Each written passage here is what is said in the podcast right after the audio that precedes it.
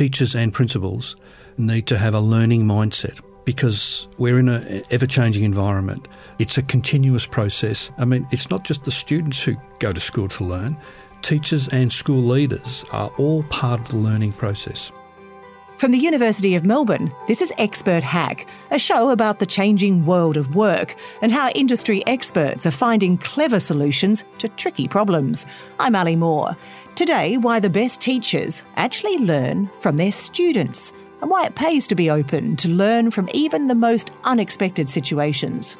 Maxine McHugh speaks with two teachers, Michael Muscat and Grace Wong, who were part of the landmark documentary series Revolution School, which screened on the ABC in 2016.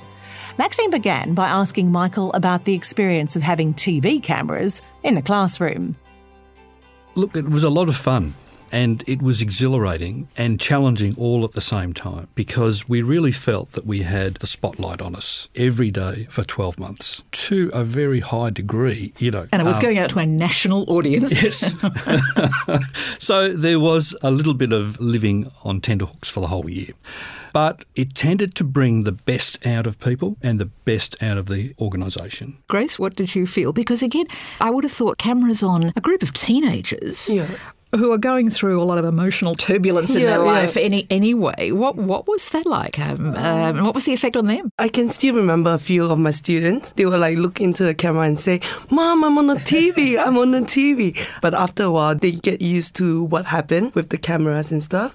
So they were like back to normal classes, normal classroom. And Michael, what feedback did you get? We got a, a tremendous uh, amount of positive feedback from all quarters. You know, across the nation, people made the effort to contact the school and say thank you and well done and thank you for being so brave, and we were brave, for finally getting to show the Australian community how challenging and how complex the work of teachers really is. Because mm. as we know, teachers often don't get the, the respect and they don't have the status mm. that I, I think they deserve. But what we saw in that series was the lengths to which so many teachers would go to hang in there with students who, in some cases, were goofing off, were, were really not with the well, not with the program.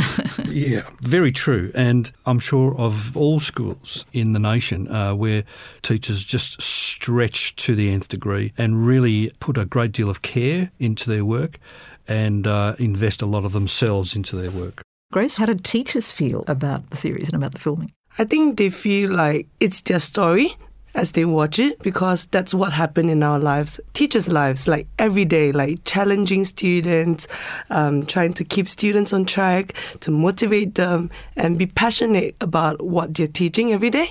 Yeah, I think that's a that's a really good series in the transparency showing the world or Australia like what teachers should be. I'm wondering if you got any feedback to the effect that wow, I really didn't quite realise just how hard teachers work. You know, you're not clocking off at 3:30. No, definitely not clocking off at 3:30 because like the lesson plans that we need to like you know put in and if you can remember like the videos that I've made over the um the Revolution School series.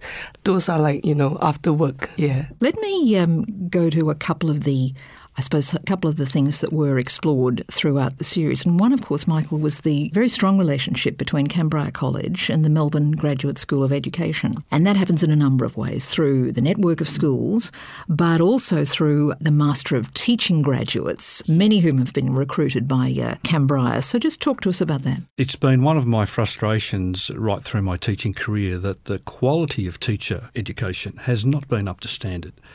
And I have been so impressed uh, with the work that's being done uh, by the Melbourne Graduate School of Education now in preparing teachers to hit the ground running when they start mm. on their careers. I think that the intensity of the program and the the high expectations and the the amount of time they're spending in the school with hands-on training. Is that the critical thing? Oh, absolutely. Yeah. And look, Gracie is a prime example, and it was very intense. Yeah, no doubt. It was. But you had you you saw how, yes, it is challenging, but there's plenty of support around you. Yeah. And that's provided both by the Melbourne Graduate School of Education, by the, the staff member who's employed specifically to be a support person, and of course by all your colleagues at the school. Yeah. Michael, what's been your experience then with beginning teachers? Because we know the data tells us that retention is a real problem. Often we're putting graduates into schools, and within three or five years, they're gone. Well, there's no doubt that no matter how well prepared you are, your first year of teaching is going to be tough. Yep. There's there's no way around that because it is exhausting. You're being tested. Your your emotions are being dragged. You know, you're just being Your physical energy levels, the I imagine. thing, five days a week. You know, full on. And I work. guess I guess some kids would be trying you on too, wouldn't they? Of Yeah. course they do. You know, and they're testing you out, and uh, you know, you are a work in progress. You are developing. Yep. So the great thing about the Graduate School of Education is that it prepares teachers better to be able to cope with those challenges. And then give you a way better chance of staying in the in, in the profession. But it is tough.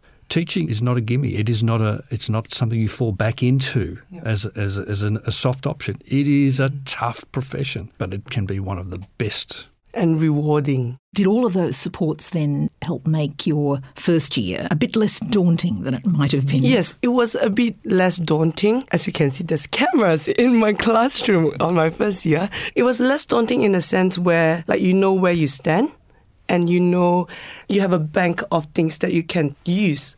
It's just that you need to make up your mind which one you want to use and which one you want to be expert in it. Yeah. Or you want to refine in your teaching. Michael, you mentioned just a minute ago, though, that your concern is about the variability of a lot of Australian teacher training.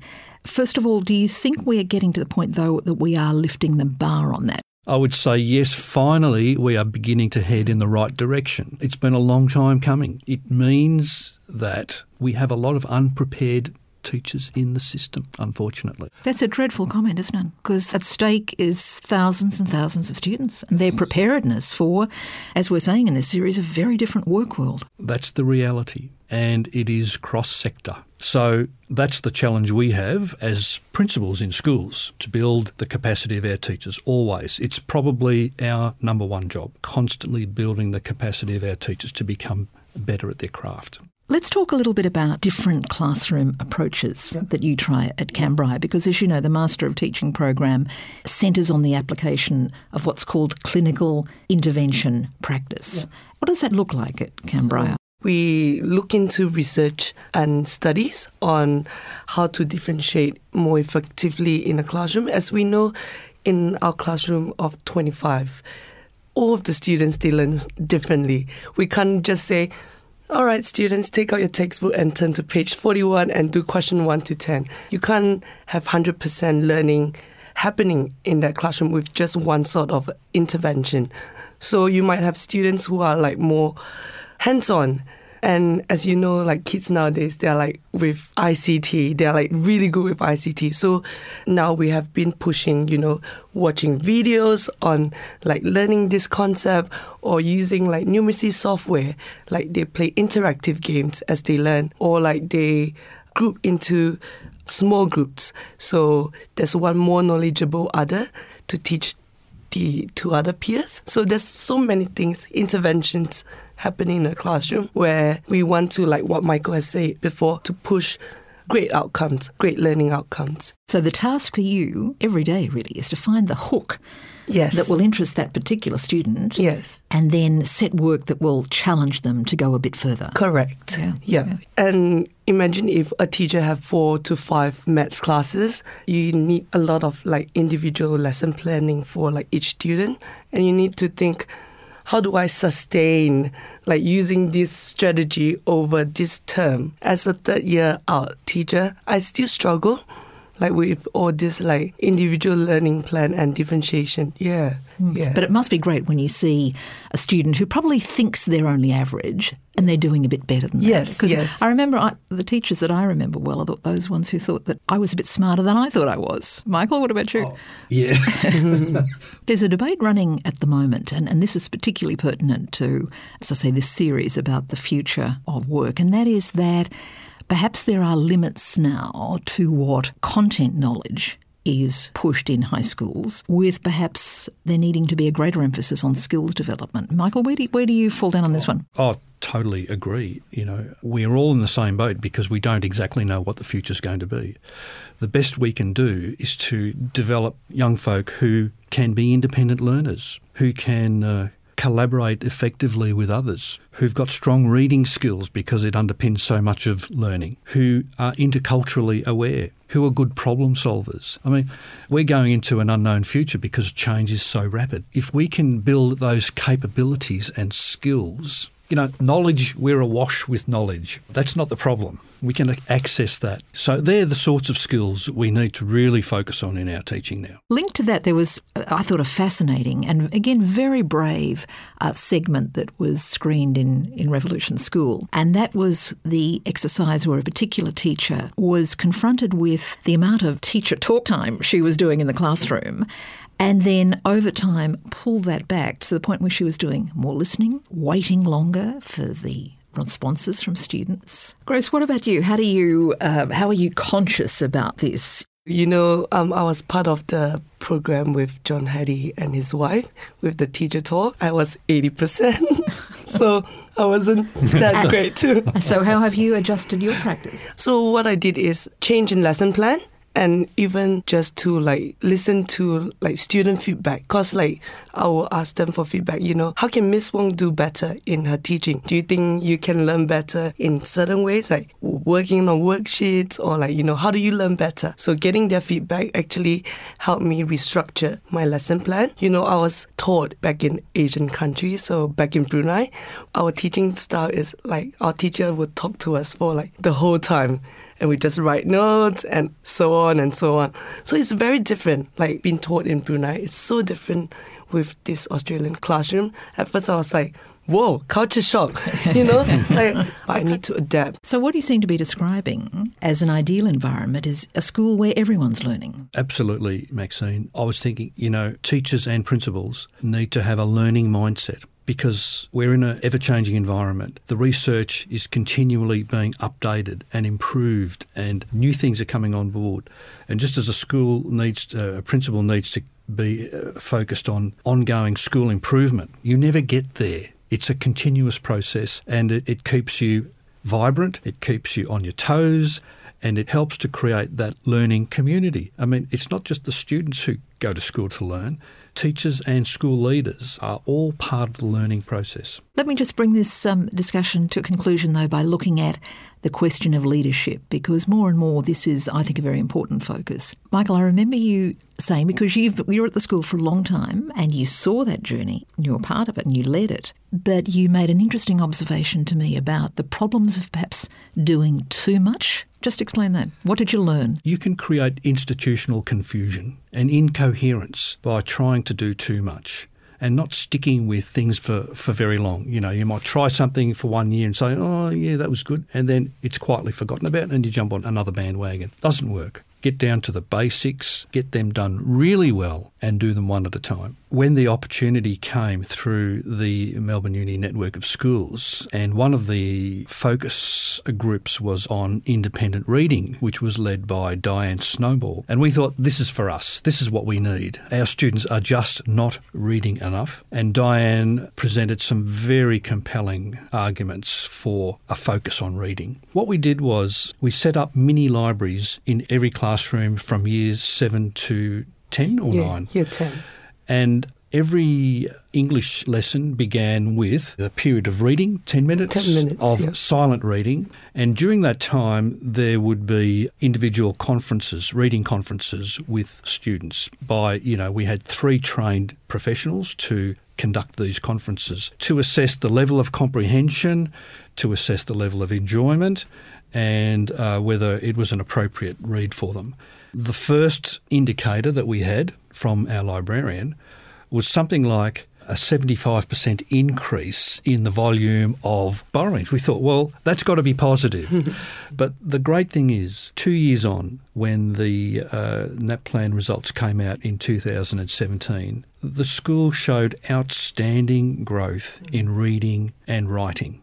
And even numeracy too. And numeracy. So we mm. have bucked the trend. Is that replicable, what you did at Kambrya? Absolutely. So is the whole story of the turnaround that's taken place at Kambrya College. We turned around a very low performing school to one of the higher performing schools in all areas across the state of Victoria. Are we doing enough to build an emerging cohort of effective, proficient leaders, do you think? The evidence still isn't there. When leadership positions are advertised, the numbers and the quality of applicants is still not there. And this is, it perplexes me. I don't really get it.